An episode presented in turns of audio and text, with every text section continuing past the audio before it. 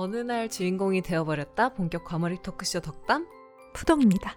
오늘 녹음을 끝으로 시즌1을 마무리하고 한 달간 휴가를 가질 계획인데요. 푸동님은 한 달 동안 뭐 하실 거예요? 저는 베트남 나트랑으로 아니 홍보대사 하세요. 이 정도면 베트남 홍보대사야. 내가 왔을 때 시켜줘. 베트남 명예 홍보대사. 어디 다녀오셨죠? 베트남 그동안 지금까지? 저 이제 호치민이랑 하노이도 저번에 갔다 하노이. 오시고 또 2개밖에 안 갔네요. 다낭 갔다 오시지 않았어요? 다낭 갈 거예요. 나트랑 다낭이 그렇지. 예정되어 있다. 네, 그렇다. 네. 어쨌든 간에 베트남 나트랑으로 짧은 여름 휴가를 떠날 예정입니다. 호텔에 누워서 해변을 바라보면서 힐링하고 올 거예요. 제주도는 어때요? 제주도 좋아요. 근데 안 넘어오시네요. 네. 베트남 갈 거예요. 네네. 덕담님은요? 저는 스페인을 다녀옵니다. 제 첫 유럽 여행이 시작돼요. 세상에. 이제 거기서 좀 영감을 얻어서 다음 시즌2 어주대에 많이 녹여보려고요. 저희가 나름 이제 로판 그런 중세 뭔가 그런 배경이잖아요. 티파티잖아요 저희가. 이제 네. 그래서 많이 보고 뭔가 영감을 많이 받아오겠습니다. 네, 오늘 방송을 끝으로 시즌1을 마무리하는데요. 마지막으로 소개할 책은 김초엽 저자의 수브다니의 여름휴가입니다. 이게 제목부터 저희가 좀 끌렸기도 했고 너무 좋았던 게 짧아서 좋았어요. 맞아요. 정말 수브다니의 여름 휴가, 이 초여름 6월에 여름 휴가 계획하시는 분들이 많으실 것 같아요. 이게 책이 좀 짧다 보니까 여름 휴가지에서 편안하게 읽기에 너무 좋은 책이었어요. 제목 그대로 여름 휴가스러운 책이었다라고 말씀드리고 싶네요. 그리고 이 수브다니가 주인공 이름이거든요. 주인공의 여름 휴가에 대한 책이에요. 근데 수브다니 처음에 딱 들었을 때 무슨 생각하셨어요? 잘 알려지지 않은 어떤 휴양지의 외딴 섬 같은 이름이라고 생각을 했어요. 또 작가가 SF 작가다 보니까 뭔가 그런 맞아요. 걸 상상하셨군요. 맞아요. 그래서 수브다니의 여름 휴가 이 제목 자체로 햇살이 막 반짝반짝 부서지고 파도 소리가 간헐적으로 쏴쏴 들리는 그런 아름다운 섬에서 보내는 여름 휴가가 연상이 되더라고요. 네, 저도 처음에 수브다니 듣고 도대체 뭐지? 이 네 글자는 생전 처음 들어보는 단어여서 처음에는 입에도 잘 안 붙는데 이제 우리 주인공이었고요. 네, 그리고 이 책을 만약에 보고 싶은 분들은 이제 전자책으로 밀리에 있고 종이책으로는 구매하기 좀 힘들 수도 있어요. 왜냐하면 소수의 독립서점에서만 판매하고 있거든요. 근데 저는 이 실물을 보고 생각했습니다. 아, 이거는 소장해야 된다. 이 종이책은 좀 그 소수의 독립서점을 뒤져서 살만하다라고 생각했어요. 왜냐면 너무 예뻐요. 제가 이걸 갖고 있는 부분이 있어서 아 실물 좀 보여달라. 그래서 실물을 봤는데 어른을 위한 동화책이 이런 걸까? 약간 그런 정도로 되게 예뻐요.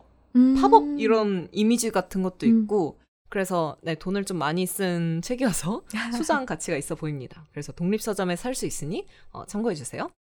그러면 이제 이 책을 본격 리뷰해 볼 텐데요. 저는 이 책은 OTT 콘텐츠 제작자가 꼭 봐야 한다고 소개하고 싶습니다. 왜 그런지는 잠시 후에 공개가 되고요. 푸동님의 한 줄 요약부터 들어볼까요? 네, 이 책의 한 줄 요약은요. 나로서 녹슬고 싶은 어느 한 안드로이드의 여름 휴가입니다. 이 책은 아주 먼 미래의 주인공인 현이가 일하는 특별한 솜솜 피부관리샵에 찾아와 이상한 요구를 하는 수브단이라는 한 고객에 대한 이야기예요. 주인공인 현이는 합법과 불법을 아슬아슬하게 오가는 바이오 해커 거리에 위치한 커스텀 인공피부를 만드는 솜솜 피부관리샵에서 일을 하고 있었어요. 그런데 어느 날 수브단이라는 남자가 찾아와서 끈질기게 이상한 요구를 하게 되는데요. 솜솜 피부관리샵의 사장님은 이 남자의 요구를 계속해서 거부하지만 현이는 이 남자의 이상한 요구에 의문을 갖습니다. 금속 피부, 전신, 금속 종류는 무관, 단 물이나 산성물질에 대한 내구도가 높지 않아야 함. 이라는 금방 녹슬어버릴 피부를 이식해달라고 하는 이유는 무엇일까? 그 이유에 대해서 묻자 그 남자는 녹슬고 싶어요 라는 대답을 남깁니다. 너무나 수상한 이 남자가 녹슬고 싶어하는 진짜 이유는 무엇이었을까요? 책에서 확인해주세요. 네, 이 책이 짧아서 스포일러 없이 오늘 진행하기는 어려울 것 같아요. 그래서 스포일러를 원하지 않는 분들은 잠시 여기서 멈추고 책을 먼저 읽어오시는 걸 추천할게요. 근데 난 스포일러 괜찮아요 하시는 분들은 끝까지 청취해주세요. 그럼 오늘 순서는요, 소설 속 사회와 캐릭터를 보며 드는 생각을 이야기하고 명문장을 직접 만들고 마치겠습니다. 소설 속 배경은 우리나라입니다. 근데 이제 과학기술이 매우 발달한 사회예요. 그래서 주인공 현이가 취직한 곳은 솜솜 피부관리숍이에요. 흔히 피부관리숍이라고 하면 막 아로마 테라피 막 이런 게 연상되는데 그게 아니고 커스텀 인공 피부를 만드는 곳입니다. 그래서 뭐 동물이 되고 싶어하는 손님이 와서 그 동물의 피부를 이식받아요. 이런 좀 배경이 독특해서 이게 과연 어떤 의미가 있을지 우리 사회와 비교하며 이야기해보려고 합니다. 푸동님은 이 다소 좀 난해한 배경에 대해서 어떻게 생각하세요?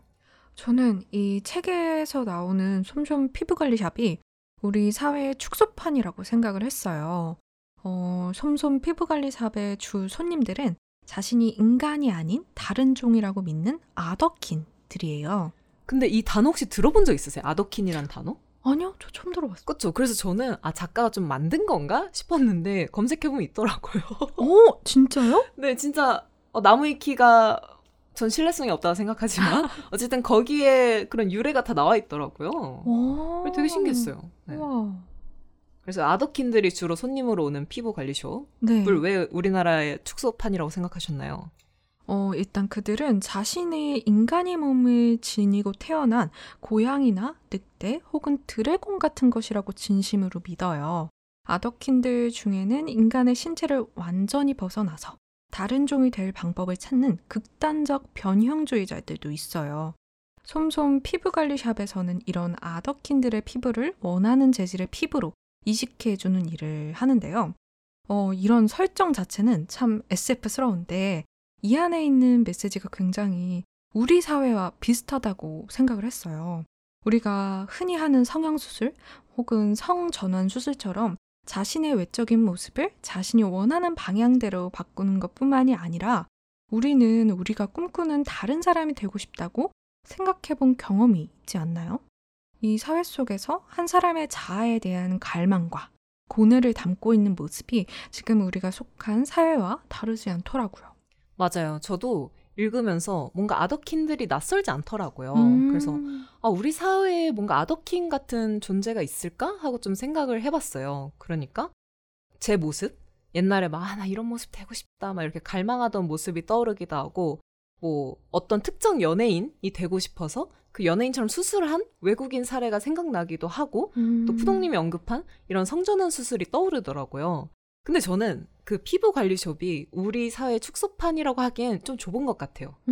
이제 저에게 축소판이라 함은 이제 안 좋은 모습까지 다 가지고 있어야 된다고 생각해요. 그래서 진짜 축소판이라면 이제 그 가게로 앞에 시위대가 있어야 돼요. 우리 자식 이렇게 바꿔놓은 사상 나와라! 나와라! 뭐 이거라든지 아니면은 이제 경찰이나 검찰이 들이닥쳐서 막 다 불법 시술인지 아닌지 조사하고 혹은 피부 관리 그런 시술에 대해서 혐오하는 사람들 그런 집단이 존재해서 가게 앞에 달걀 테러를 한다던가 뭔가 그런 혐오를 표출하는 그런 집단이 있었어야 되는데 그런 건 없어서 아름다운 모습만 가지고 있다고 생각해요. 그 피부 관리숍 자체가.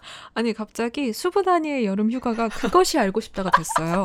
아니 죄송해요. 제가 요즘 그 알을 정말 열심히 보고 있어요. 장난 아니거든요. 푸동님이 아실 거예요. 맞죠? 제가 맨날 푸동님 만나 푸동님 그거 보셨어요? 막 그거 와 장난 아니던데요? 아니요? 그거 뭔데요?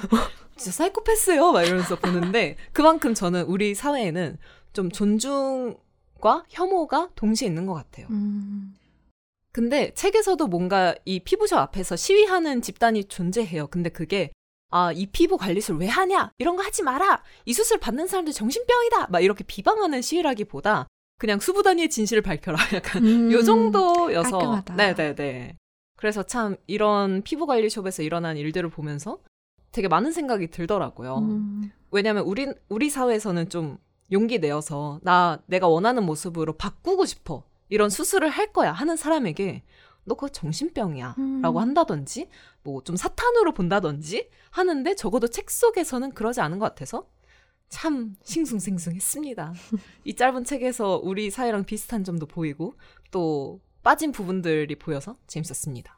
그러면 작가가 이 배경을 통해서 말하고자 하는 건 무엇이었을까요? 나다움? 있는 그대로의 나인 것 같아요. 왜 살면서 한 번쯤은 다른 사람이 되고 싶다고 생각한 경험이 있었을 것 그쵸. 같아요. 특히나 자아가 잘 연결되지 않았을 때 그런 청소년기에는 저도 정말 많이 내가 아닌 다른 사람이 되고 싶다고 생각을 했었어요. 뭔가 TV에 나오는 예쁘고 늘씬한 연예인처럼 되고 싶었고 공부 잘하는 전교 1등이 되고 싶었고 1등 안 해보셨어요? 예 1등 저 과목으로 1등을 해본 적 있는데 아 진짜요? 어떤 과목이요? 국어요. 근데 이과생 이게 무슨 일이죠? 제가 네. 사실 이과이긴 하지만 네. 수학이랑 과학을 제일 못합니다. 와 저는 문과생인데 국어를 제일 못하거든요. 우리 바꿔야 되는 거 아닌가요?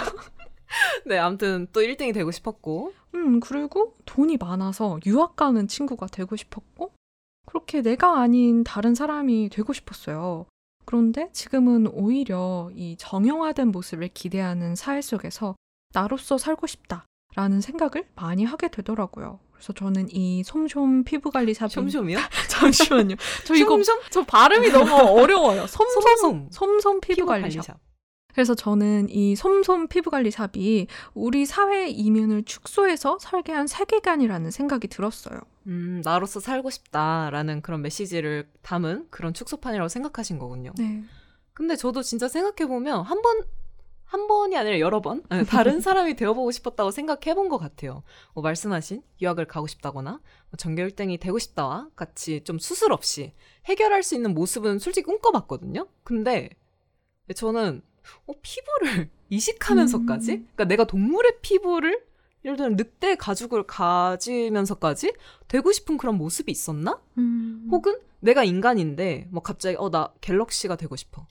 아니면 애플의 아이폰이 되고 싶어. 오. 그런 욕망은 사실 없거든요. 그래서 저는 이게 나답게 살라는 의미인가? 나는 원하는 모습이 뭘까? 계속 이렇게 좀 생각을 했던 것 같아요. 그래서 오히려 구체적인 욕망이 있는 그 수브다니나 피부숍 손님들이 부럽더라고요. 적어도 내가 되고 싶은 목적지가 명확한 거잖아요. 나는 늑대가 되고 싶어. 난 사자가 되고 싶어. 그래서 책 속에 이런 구절이 있어요. 사장님은 욕망의 형태는 처음에는 추상적이고 마치 조각을 빚듯 구체화하기 전까지는 무엇인지 알 수 없는 거라고 했죠. 이 책을 읽으면서 좀 그런 거에 대해서 구체화해봐라가 메시지가 아니었을까라는 생각이 들었습니다. 뭔가 욕망의 구체화? 네, 욕망의 항아리? 욕망의 항아리요? 욕망의 구체화. 네, 욕망의 구체화. 네. 그 욕망은 뭘까? 그게 바로 나다움을 만드는 것이지 않을까요? 왜 김초엽 작가의 소설 순례자들은 돌아오지 않는다에서도 유토피아 속 이상적인 사람들이 유토피아를 버리고 차별과 편견이 가득한 지구에 남기를 선택하잖아요. 아무리 이상적인 사람들이 가득한 유토피아라도 지구라는 순례지에서 돌아오지 않는 순례자들처럼 결국 더 나은 세상을 만드는 것은 나다움, 곧 인간다움이라고 생각을 해요. 뭔가 타인을 안쓰러워하고 도와주고 싶은 마음, 잘못을 인지하고 바꾸려고 노력하는 마음이 유토피아보다 더 살고 싶은 사회를 만든다라고 생각을 했었습니다. 그러면 예를 들어 내가 늑대가 되고 싶어요. 그래서 솜솜 피부 관리숍에 가서 내가 되고 싶은 늑대가 됐어. 그러면은 그게 사회에 어떠한 영향을 미치는 거죠? 사회에 어떠한 영향을 미칠까요? 근데 이제 더 나은 세상을 만드는 것은 나다움, 인간다움이라고 생각했잖아요. 그러니까 늑대가 되고 싶은 사람이 네. 늑대가 됐어. 그러면은 됐어. 그게 사회에 어떤 영향을 끼치는 거죠? 더 나은 세상이 되는 걸까요? 내가 늑대가 되고 싶은 모습이 늑대가 됐다고 해서? 갑자기 그런 의문이 들었어요. 글쎄요. 약간 그 반대의 경우가 사회에 악영향을 끼칠 수도 있겠다 라는 생각을 해요. 내가 늑대가 되고 싶은데 못하니까. 되지 못했을 때 네. 악영향을 미친다. 예를 들면 하지 못하는 욕망 같은 것이 고이지 않을까요? 그런 것들이. 안에서 곪을 것이다. 그런 것도 있을 수 있고. 범죄로 이어질 것이다. 결국에는 사회는 다른 이익관계, 다른 성향을 가진 사람들이 모여서 만들어 나가는 것인데 만약에 그냥 사회가 원하는 정형화된 모습들만 가득 차 있는 사람들이 있으면 진짜 딱 정형화된 목적지에만 도착할 수 있는 게 아닐까. 그게 나쁠까요? 나쁘다. 저 약간 오늘 소크라테스인가요? 나쁘다라고. 나쁘다의 정의는 뭘까요? 규정할 수는 없겠지만 제 기준에서는 이상적인 사회는 아니에요. 저는 사회는 다양한 사람들이 더 많이 존중받을수록 더 살기 좋은 사회가 된다고 믿거든요.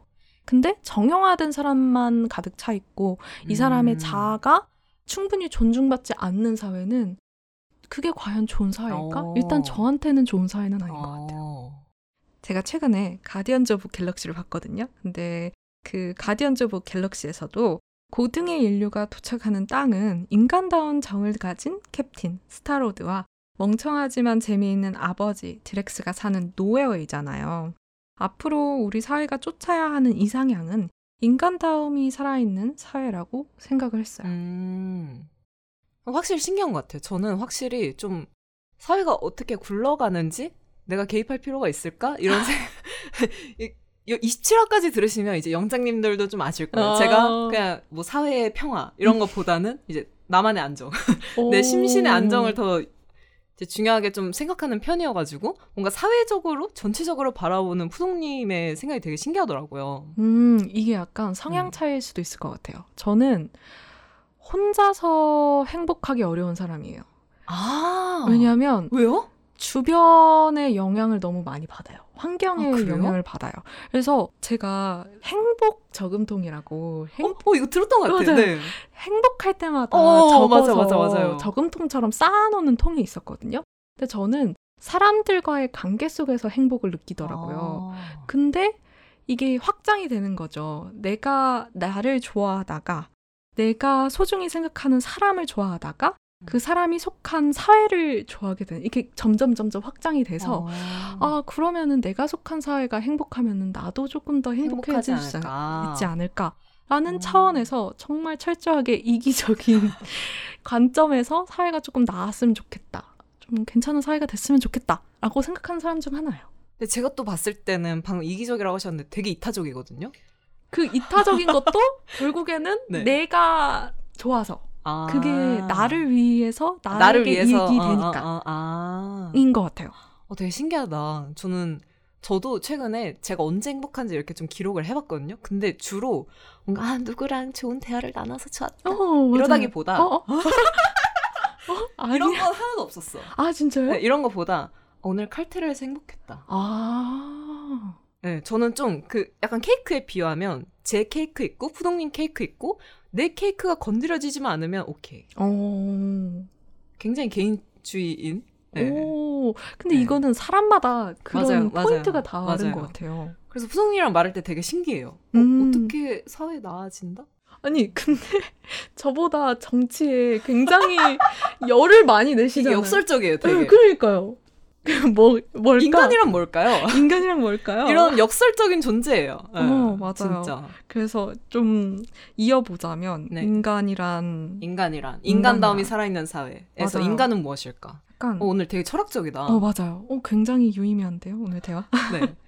인간이란 수백 년의 문명을 박살낼 수도 있는 자유의지와. 잠깐만, 가디언즈 오브 갤럭시 나오세요. 맞아요. 지금 거의 너무 매몰되어 있어. 근데 그거를 보면서 너무 많은 생각을 해가지고 약간 거기에 가디언즈 오브 갤럭시 얘기를 하면서 좀 말을 해보자면 그런 수백 년의 문명을 박살낼 수 있는 자유의지와 수천 명의 삶을 구원하는 자유의지를 동시에 가진 역설적인 존재이지 않을까. 를 가오갤을 보면서 생각을 했어요. 왜 하이 레볼루셔너리처럼 본인의 그릇된 욕망으로 다른 생명을 종이처럼 쓰다가 버리는 사람이 있는가 하면 피 한 방울 섞이지 않은 자기의 친구를 살리기 위해서 그리고 그 친구와 같은 생명을 살리기 위해서 노력하다 죽기를 선택하는 사람이 있잖아요.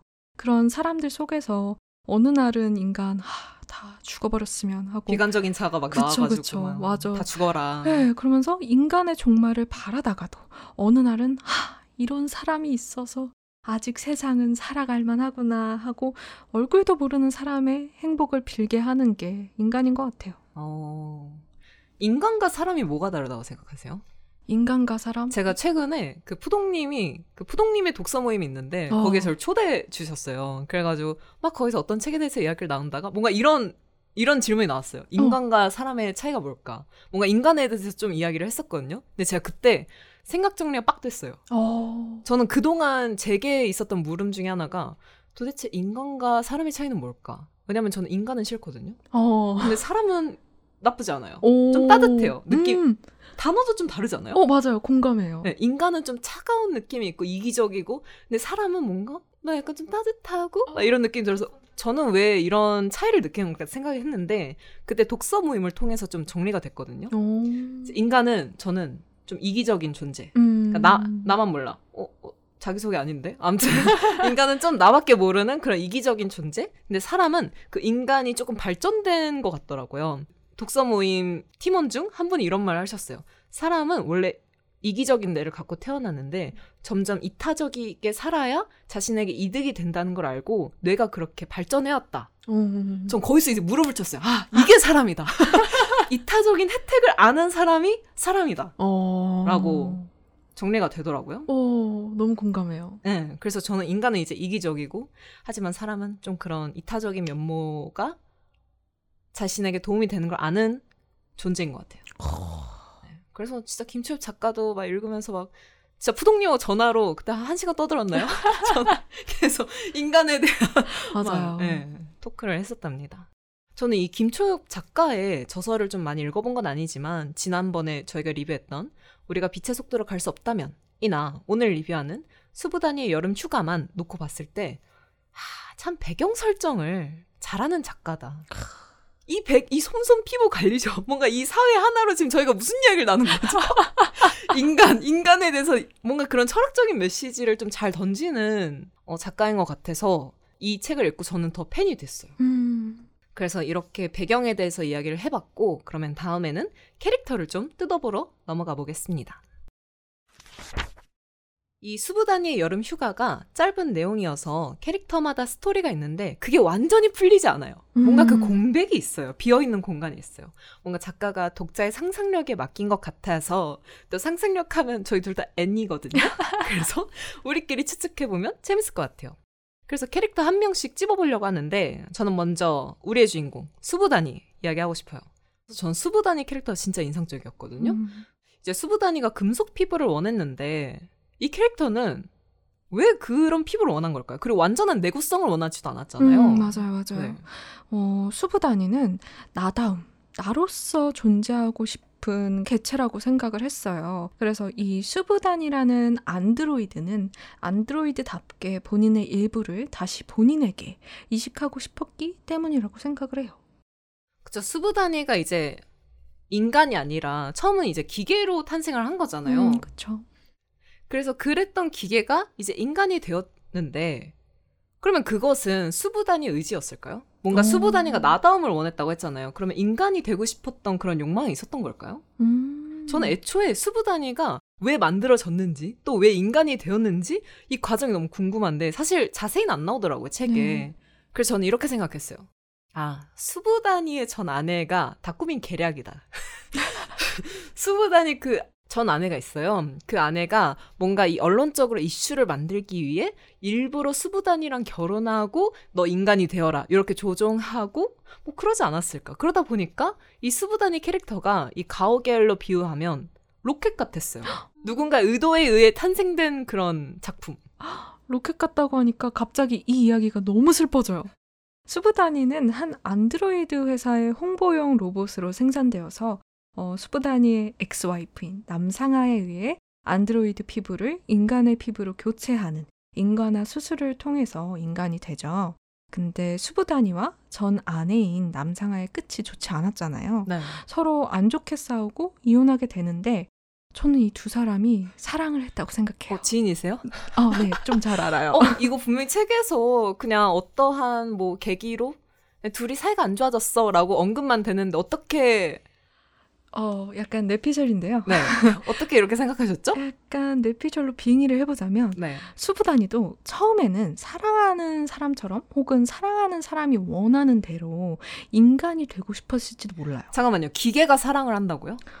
네. 어떻게 챗 GPT가 사랑을 할 수 있나요? 아 근데 요거는 조금 고도화된 네. 미래이잖아요. 그때는 인공지능이 훨씬 더 인공화되어가지고 사랑이라는 고도화된 인간의 감정도 네. 학습할 수 있지 않을까? 무서운데요? 네. 아무튼 그렇게 해서 사랑을 했을 것이다. 그쵸, 그쵸. 그런 사랑하는 사람이 원하는 대로 인간이 되고 싶었으나 점점 시간이 지나면서 안드로이드인 자신의 겉모습이 인간이 되어가는 것이 싫지 않았을까요? 나는 나인데? 난 기계인데. 내가 아닌 사람이 되어가는 것을 느끼면서 그때부터 갈등이 시작되지 않았을까 추측해요. 서로 사랑했기 때문에 마지막이 파국이었지 않았을까. 처음부터 이용하려는 사이였으면 끝이 오히려 깔끔했을 수도 있을 것 같아요. 돈 받고 가라. 뭐 이런 가라. 식으로. 필요 없다. 저는 진짜 너무 달라요. 저는 계속 그 아내가 굉장히 흑막으로 보이거든요. 이제 가오갤에 비유하면 이제 로켓을 납치한 그 미치광이 그 과학자 같고 이제 인어공주를 따지면 마녀 같아요. 자신이 원하는 것을 얻기 위해 뭔가 어떠한 개체를 개조하는 걸로밖에 안 보이더라고요. 그래서 책에서 둘의 스캔들이 엄청난 이슈였다라고 말을 해요. 뭐 둘이 그냥 팀을 이뤄서 예술을 하는 건데 뉴스에서는 둘을 막 연인이다, 뭐 안드로이드와 뭐 인간이 사랑에 빠졌다, 막 이렇게 자극적으로 보도하면서 점점 뭔가 유명세를 얻기 시작해요. 그러다 이제 이런 언급이 있어요. 안드로이드적 성착취 논란. 어떤 일을 계기로 둘의 관계는 망가짐. 이제 이런 걸 보니까 남상한 철저하게 수브다니를 그런 식으로도 이용하고 예술적으로도 이용하고 화제성으로도 이용하고. 아주 단물 그냥 쪽쪽 빨아먹으려고 했는데 이제 수브다니가 뭔가 자기가 그런 인지 능력이라고 해야 되나? 내가 지금 뭐 하고 있는 거지? 내가 이렇게 당해도 되는 존재인가? 이런 게 딱 하면서 둘이 엄청난 갈등이 있었던 게 아닌가.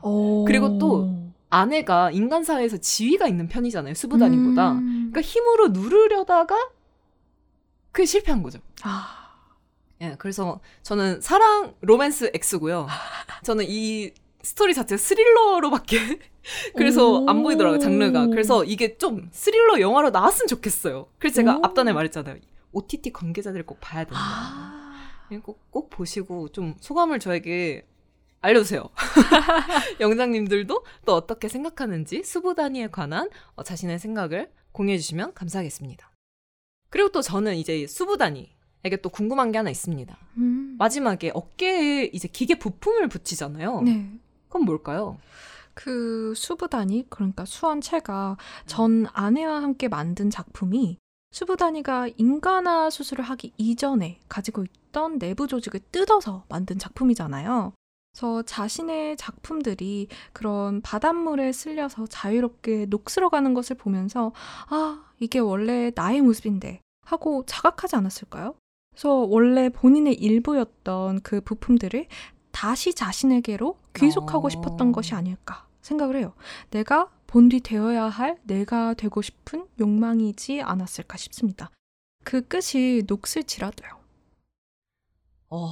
진짜 완전 그럼 이 책을 푸동님은 힐링책으로 보셨네요. 네. 스릴러로 본 사람으로서 저는 그 부품을 보고 또 무슨 생각했냐면 그 어깨에 붙인 게 자기의 친구들이다. 그러니까 핸드폰을 만든다고 가정을 해봅시다. 예를 들어 애플 만들어요. 그럼 내부 부품에 애플이 제조한 그런 기계 장치들만 있는 건 아니잖아요. 뭐 어디 대만 어디에서 한 거, 뭐 한국의 삼성이 한 거 이렇게 다양한 부품들이 오잖아요. 수브다니도 그 부품 중에 하나였던 거야. 근데 얘가 좀 특출나니까 얘로 이제 개체로 만들려고 그때 같이 뭐 대만, 한국 뭐 이런 부품들이 다 희생이 된 거죠.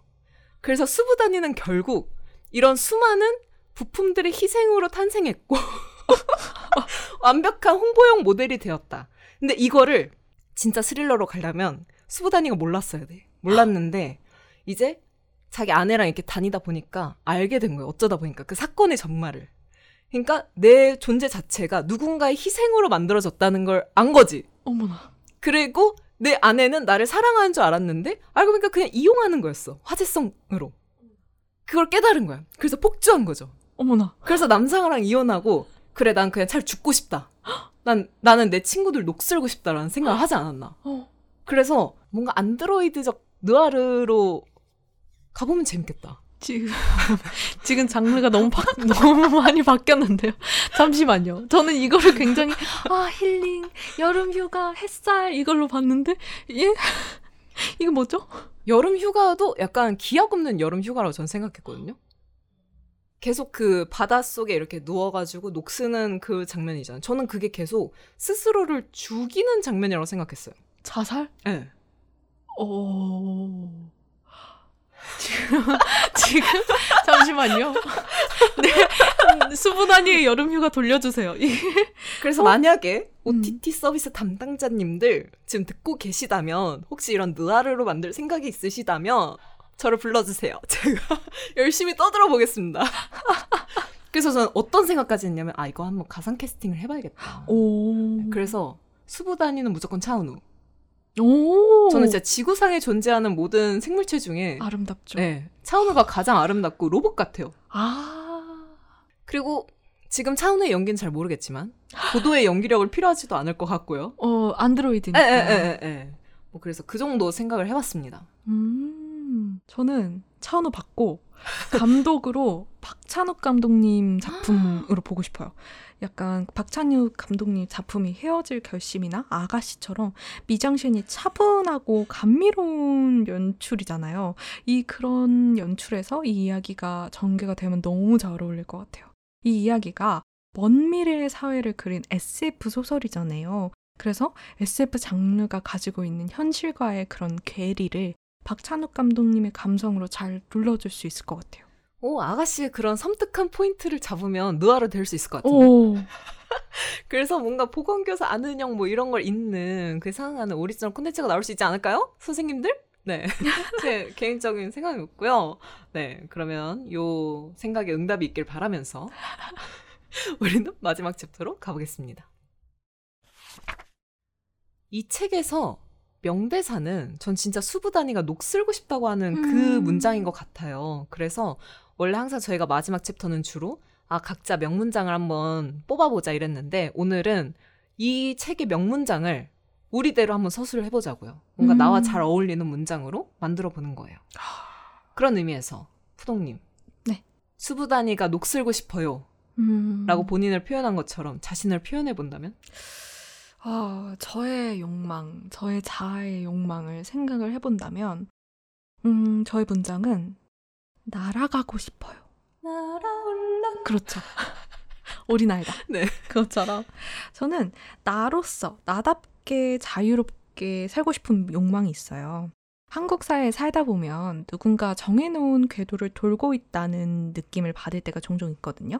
뭔가 좋은 학교에 입학하고 열심히 공부해서 좋은 대학 가고 또 열심히 학점 따서 좋은 직장 가고 결혼하고 애 낳고 이런 정해져 있는 사회적인 궤도에서 조금이라도 벗어나면 너 그 나이 때까지 취업 못했어? 뭐 연애 안 해? 이런 압박들이 은연중에 자꾸 저를 속박하는 것처럼 느껴지더라고요. 그래서 이런 궤도에서 완전히 벗어나서 내 자유의지로 나다운 길을 가고 싶어요. 어딘가에 속박되지 않고 가고자 한다면 다 떨치고 자유롭게 날아가고 싶다 하는 욕망이 늘 마음속에 있어서 저의 문장으로 날아가고 싶어요를 선택하고 싶네요. 잘 어울리는데요. 어딘가 정말 해외로 날아가실 것 같아요. 네, 어디든. 진짜 앞에서부터 유학 가고 싶었다 이렇게 나오니까 그러니까요. 저번 회차에서 뭔가 그런 말이 있었던 것 같고 이러다가 정말 영영 한국을 떠나시는 게 아닌가. 어디든 가고 싶습니다. 그럼 덕담님의 문장은 무엇인가요? 저는 흩어지고 싶어요. 저는 어주대에서 처음 언급하는 것 같은데 새해가 되면 유언장을 항상 마지막 장에 적어요. 이제 세 가지 이유가 있어요. 이렇게 적는 이유가 첫 번째, 혹시 모를 사태에 대비한다. 두 번째, 연말에 다시 꺼내서 읽어보면 새해와 연말에 내 생각이 얼마나 달라졌는지 보는 게 재밌다. 그리고 이제 세 번째, 이게 가장 주된 이유인데요. 저는 항상 제 마음속에 좀 사라지고 싶은 욕망이 있는 것 같아요. 어딘가에 제 흔적을 남기지 않고 싶고 그리고 만약에 다음날 갑자기 제가 없어진다 해도 좀 괜찮을 것 같아요. 그래서 뭔가 제 모습을 사진이라든지 이런 거 남기는 게 좀 꺼려져요. 찍으면 어딘가에 제 모습이 남고 뭔가 삶에 미련이 생길 것 같고 지금 미련 없는 모습이 전 되게 좋거든요.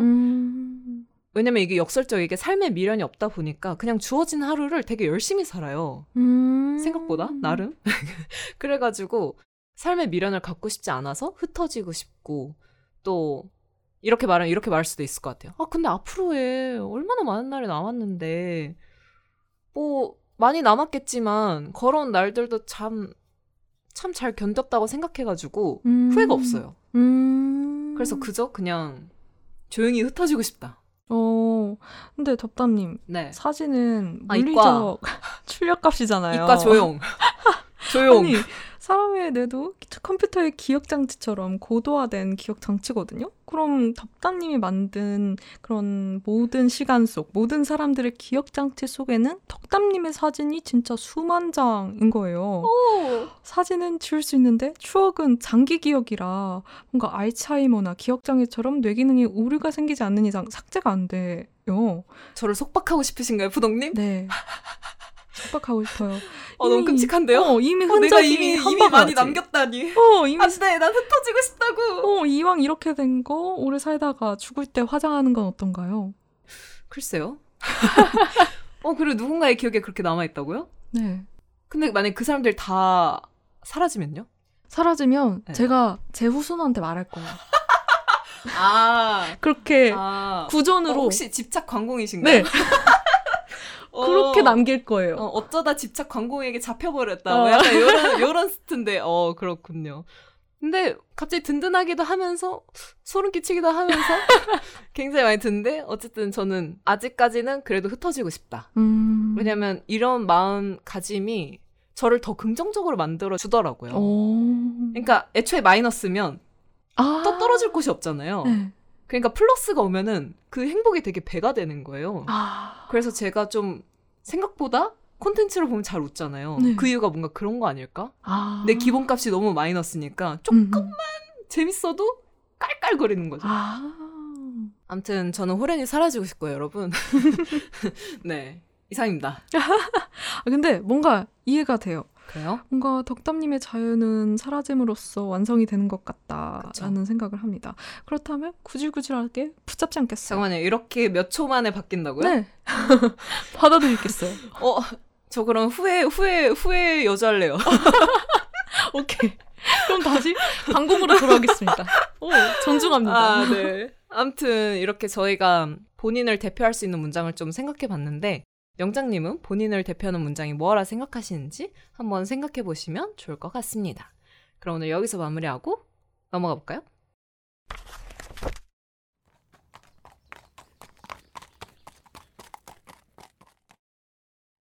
오늘은 여기까지입니다. 네, 진짜 마지막. 진짜 마지막. 최종. 네, 오늘, 시즌1. 네, 그쵸. 오늘 굉장히 여름 휴가를 떠나기 전날 같은 시간이었어요. 지금 마음이 조금 지쳤었는데 약간 힐링도 할 수 있었던. 근데 제가 느와르로 만들어버렸는데 소감이 어떠신가요? 굉장히 같은 책을 읽었나? 제가 읽은 책은 이게 아니었는데 싶어서 네. 재밌기도 했어요. 정말 그렇게 만들면 네. 재밌을 것 같아요. 그래서 만약에 OTT 관계자분들이 보고 계신다면 좀 귀담아 들어주셨으면. 엔딩 크레딧에 제 이름 한 번만. 맞아요. 출처 레퍼런스 남겨주시면 네, 찾아가겠습니다. 네. 그래서 어쨌든 간에 정말 재밌었고요. 개인적으로 제가 가장 좋아하는 계절이 여름이거든요. 왜요?